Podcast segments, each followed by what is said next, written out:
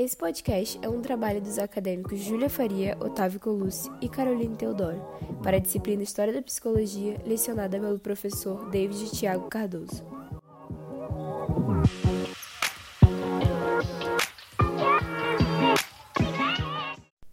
Oiê, bom dia, boa tarde ou boa noite, dependendo do horário que você está me ouvindo. Aqui é a Júlia e no episódio de hoje vamos ter um bate-papo com a psicóloga Beatriz Alves sobre sua carreira na psicologia tendo em vista sua abordagem, que é a orientação psicanalítica. Oi, meu nome é Beatriz, eu sou psicóloga pela Univale desde 2016, especialista em sexualidade humana, educação e terapia pela Universidade Positivo de Curitiba finalizei em 2018. Sou especialista em saúde também, pela modalidade de residência multiprofissional, com ênfase em atenção básica e saúde da família. E atualmente estou no mestrado em psicologia pela Universidade Federal de Santa Catarina, a UFSC. Agora conta pra gente qual é a tua área de atuação e teve algum fator específico que te fez escolher essa área? Então eu tenho aí cinco anos de atuação, né? Logo que eu saí da faculdade, eu consegui um emprego em uma escola em Balneário Camboriú, que tinha uma proposta diferente dessas escolas hegemônicas que a gente vê, de uma educação mais tradicional, e essa rompia um pouco com essas ideias, né? Era uma escola mais inclusiva. Inclusiva tanto de crianças com deficiência, quanto de crianças que tinham histórias que talvez outras, outras escolas não, não tenham acolhido de uma maneira tão individual, digamos assim, né? Essa escola ela tinha um, olhar especial para cada aluno, tanto que não tinha nota, a gente fazia o parecer, né? E eu fazia os aspectos emocionais também. Eu acompanhei uma turma no primeiro e no segundo ano que eu trabalhei lá. Então, trabalhava tanto com as crianças com deficiência em relação à adaptação de atividades psicopedagógicas, quanto aspectos em relação à inclusão e mediação, né, das relações dentro delas mesmo, no sentido assim de que auxiliava mesmo elas a manejarem as próprias relações. No último ano daí que eu fiquei na escola, eu trabalhei com crianças do contraturno, daí as crianças que ficavam o dia inteiro na escola, um período que não estavam em aula, elas ficavam comigo e desenvolvíamos diversas atividades em relação a isso. Tanto a questão de arte terapia, né, construção de brinquedos, quanto atividades psicopedagógicas mesmo e o brincar, né? Que é tão importante, assim, principalmente nessa fase. Então foi uma experiência muito legal, assim. Eu sempre falo dela com muito carinho, né? Porque foi importante para mim. Foi onde eu comecei a, a organizar, digamos assim, a minha identidade profissional, que eu pude ver com mais com mais firmeza de onde estava vindo isso, assim. E aí, depois da escola, eu, eu passei no processo seletivo da residência. E eu acho a modalidade de residência algo fantástico, assim, para justamente a gente aprender é, na prática e também ter um suporte teórico e de orientação, assim, mais teórica mesmo, né? É muito legal. E principalmente é, porque você é supervisionado, digamos, na tua prática por pessoas que já trabalham no SUS que por muitas vezes já trabalham há muitos anos no SUS, né? Então tem todo um, um, um olhar em relação à teoria que é né, disponibilizado pela questão da, da universidade, mas esse olhar prático do pezinho na, na UBS, ele me encanta, viu? Eu queria passar por essas experiências de botar o pezinho na areia na escola e de botar o pezinho na unidade de saúde justamente porque um dos meus planos profissionais é voltar para a universidade de uma outra maneira dessa vez, né? Como professora, orientadora de estágios ou algo do tipo. E eu tinha na minha, nas minhas ideias, e eu ainda tenho nas minhas ideias, de que a experiência prática ela é super importante para essa praxis mesmo, né? Então eu não queria ir para o mestrado sem ter, sem ter passado pela prática, né, o perrengue da prática em alguns momentos, inclusive. é, mas atualmente, depois que eu saí da residência, eu comecei a fazer atendimentos online e recebi uma proposta de emprego para trabalhar na Univale no programa Acolher, né, que é de promoção à saúde mental dos universitários, que é algo que eu me identifico muito também e tem sido um, um, um trabalho muito bacana que eu estou desenvolvendo desde março, se eu não me engano, março ou maio, ou abril, alguma coisa assim. E é super importante porque a gente tem um, um contato direto, inclusive com as pessoas que estão se formando e toda aquela questão da educação que bate em mim, eu fico só observando alguns aspectos também, né? E vejo o quanto a universidade ela também proporciona gatilhos até, né, de sofrimento psíquico para as pessoas. E talvez o meu papel nesse momento seja de questionar sobre isso e, sobretudo, estender uns, umas mãos aí, mãos e pernas, para ser suporte também para aqueles que precisam. Chegando agora em uma das pautas principais desse podcast, que é sobre a abordagem que você utiliza, eu queria saber como é que foi o processo de escolha durante o curso e por que, que você escolheu essa abordagem? A abordagem que eu utilizo é a abordagem da orientação psicanalítica. Eu me identifico muito com ela, me identifico muito com ela desde a época da faculdade. Meu estágio em clínica da faculdade foi em orientação psicanalítica infantil, professora Marina Menezes. E a minha história com a abordagem, ela, ela começou, claro, na, na disciplina de psicodinâmica, né? E aquilo tudo me tocava muito, assim, né? A história toda e os livros, os textos que a gente lia para aula, todos eles batiam muito fundo em mim, assim. E aí eu lembro que na faculdade eu fui procurar uma analista porque despertou em mim esse desejo. E foi uma sessão muito difícil. Eu saí chorando, eu me sentia pior ainda do que quando eu entrei. Eu comecei a entrar em resistência nessa época. Não voltei nessa analista. Procurei uma outra psicóloga, fiz terapia pela TCC na época e tudo. E depois que eu entrei na escola, a diretora da escola, ela, ela é psicanalista lacaniana. Então tem todo esse olhar em relação à escola também, assim, né? Ela tem todo tem todo esse essa leitura das fases psicossexuais das crianças, né? Enfim, dá um seu édipo também. E eu comecei a me a voltar um pouco para essas leituras que eu já tinha interesse, mas de alguma forma isso ficou um pouco adormecido em mim, né? Eu continuei estudando também, mas para lidar comigo mesma, eu digo. E aí fui buscar outros outros profissionais para o atendimento, porque para a psicanálise um dos tripés importantes é a nossa própria análise, né? Então fui para minha análise e é o espaço que eu tenho me apaixonado cada vez mais por mim mesma e pela minha abordagem. Até porque você vivenciar essa experiência da análise é também uma maneira de você aprender vários conceitos sobre a psicanálise, só que você não os denomina, né? Então, o estudo de alguma maneira ele formaliza isso. Então, Bia, é, dentro do contexto da pandemia, como é que foi a sua adaptação para os atendimentos online e isso afetou de alguma forma os seus pacientes?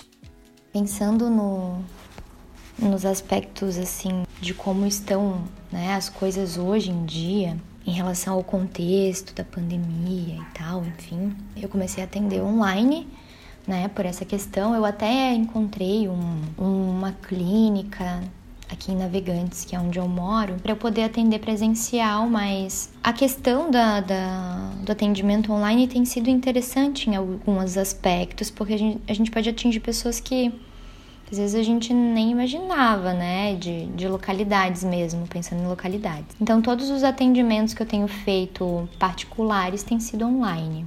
Foi difícil um pouco no começo, assim, me adaptar.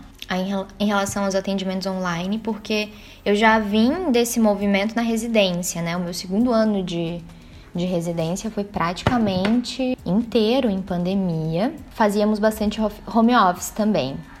E, consequentemente, muitos atendimentos individuais. Então, eu já vim um pouco de um cansaço desse movimento de trabalhar em casa. Então, foi um pouco difícil para mim. Mas a análise tá em dia, então a gente segue.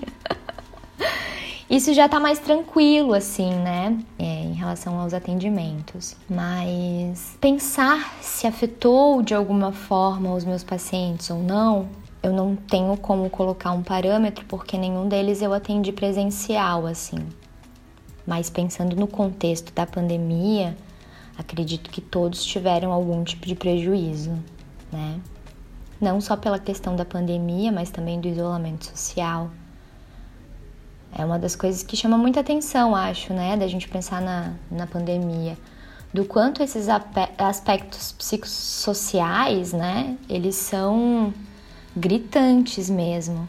E talvez tenha sido escancarado ainda mais problemas que já ocorrem. Continuando dentro do assunto da abordagem que você utiliza, eu queria trazer a pauta da ansiedade e da depressão que definitivamente são assuntos que constantemente estão no nosso dia a dia devido às redes sociais, devido à pandemia, né, a quarentena que a gente enfrentou nesse último ano e meio. E eu queria saber como é que a sua abordagem ela lida, trata com esses transtornos. Acho que para além de pensar em tratar transtornos, a gente pensa em escuta de pessoas, né? Talvez isso seja uma, um olhar diferente em relação a isso. É claro que em muitos aspectos o diagnóstico em relação a transtornos é, são importantes para um diálogo com outros profissionais, para pensar em estratégias em relação ao tratamento, né? Mas acho que para além disso é importante que a gente escute essas pessoas, né? Então eu diria que a partir disso, como que eu lido com os meus pacientes, é a partir de uma escuta ativa e qualificada, né? De um manejo de uma transferência, né? observação das resistências, deixar o paciente falar livremente o que lhe vier à cabeça, de alguma forma ir conversando para a gente tornar alguns conteúdos que foram recalcados acessíveis à consciência, né? Então, um pouco dessa questão do conhecimento do inconsciente. Entender em quais pontinhos ali esses sintomas, esses conjuntos de sintomas, né, eles estão trazendo sofrimento psíquico para essa pessoa. Então a psicanálise ela também tem um diagnóstico em psicanálise, né? Mas ele não funciona desse mesma dessa mesma forma. A gente entende que a partir do discurso do sujeito, né, da associação livre, como composição desse processo, né, investiga também essas questões de adoecimento e algumas possíveis causas inconscientes, né? Nessa relação assim entre o que acontece e o que foi recalcado. E isso vai direcionando o tratamento mesmo, pensando também a partir é, das estruturas, né, individuais de cada pessoa. Então, assim, a minha escuta, né, na, na clínica, ela atravessa tanto as minhas experiências com a educação, as minhas experiências com a saúde, e as minhas experiências com a psicanálise e a minha própria análise também. Há uma escuta que vai para além do que está sendo dito, que também localiza em um contexto histórico, social, de maneira crítica, para compreender esse, esse universo que é o outro. Bom, Bia, para finalizar esse bate-papo, me conta qual foi o momento mais marcante da sua carreira como psicóloga até hoje. Acho que uma das coisas que mais marcou na minha trajetória profissional foi uma situação que eu vivenciei na residência, que fez com que o choque de realidade, vamos dizer assim, me colocasse um lembrete constante é, do quanto a minha psicologia precisa ser crítica e do quanto ela vai além das paredes da clínica, principalmente, e também que ela seja uma tenha um, um olhar psicossocial assim mesmo. Que foi uma situação onde eu e a nutricionista da minha equipe multiprofissional fomos até a casa de uma paciente fazer uma visita domiciliar e organizar uma hortinha. E quando a gente chegou lá, com as mudinhas e tudo, né, a gente percebeu que faltou um balde pra gente colocar uma muda lá, que precisava ser um pouco mais fundo, assim e tal, diferente de tudo que a gente tinha levado. E aí no terreno, jogado no terreno dessa paciente, que morava num, numa rua de invasão, tinha um balde largado assim no terreno. Eu perguntei para ela, fulana, será que a gente não pode usar esse balde para fazer, para plantar essa planta? E aí ela me disse, ai Bia, esse não dá porque é o balde do xixi. E aí tá, como assim o balde do xixi, né? E conversamos e tal, ela me explicou que ela não tem banheiro em casa, que era o balde para fazer o xixi, que quando era o número dois ela ia na casa do vizinho que tinha uma patente. E aquilo assim foi um choque muito grande para mim, tanto que reverbera até hoje na minha prática e inclusive na minha pesquisa, porque na minha pesquisa eu vou quero pesquisar é, a vivência de pessoas que vivem em situação de pobreza menstrual, como que elas vivenciam, né, essa menstruação. Porque é algo que a gente fica e precisa pensar para além do, do que a gente conhece, assim, né? E aí você pensa que para algumas pessoas o básico tá faltando, assim, sabe? É uma maneira de enxergar a psicologia de uma outra forma de enxergar as pessoas com quem a gente trabalha de uma outra maneira. Eu acho que isso ficou muito marcado para mim como um lembrete constante do quanto o outro é um universo muito particular que a gente precisa, em parceria com a permissão desse outro, adentrar nesse universo para entender a partir dele mesmo, não a partir de coisas que a gente conhece anteriormente, sabe? Outra questão também eram muitas queixas que a escola tinha em relação a algumas crianças, assim, que às vezes não faziam tarefa ou chegavam muito agressivas na escola.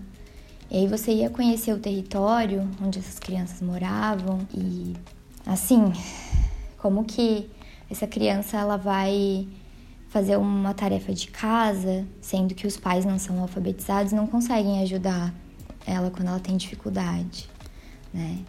Ou ela chegou irritada na escola porque ela divide o mesmo colchão com mais três irmãos e um deles fez xixi na cama de madrugada e não tem como tomar banho porque não é o dia deles tomarem banho porque eles moram em terreno de invasão, então eles não né? A água e a luz é tudo meio de gato assim.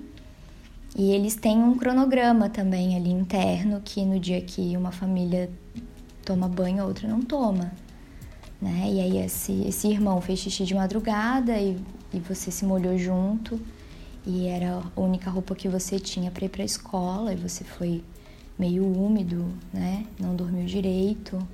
Como que uma criança dessa ela vai aprender com qualidade, sendo que tem coisas anteriores faltando. Talvez os momentos mais marcantes da minha trajetória tenham sido esses que me convidam a pensar sobre ela, sabe, constantemente, assim, de maneira crítica, respeitosa e afetuosa, assim. Nosso podcast está chegando ao fim e eu vim aqui agradecer, em nome de todos os integrantes do grupo desse trabalho, a Beatriz por ter topado participar, por ter topado ser a nossa entrevistada. Eu pessoalmente conheço a Bia e a admiro muito como profissional e também como mulher, e tenho certeza que assim como ela me inspira, ela inspira outras mulheres também. E espero que vocês tenham gostado dessa pequena entrevista que a gente fez aqui com ela. Até a próxima, quem sabe?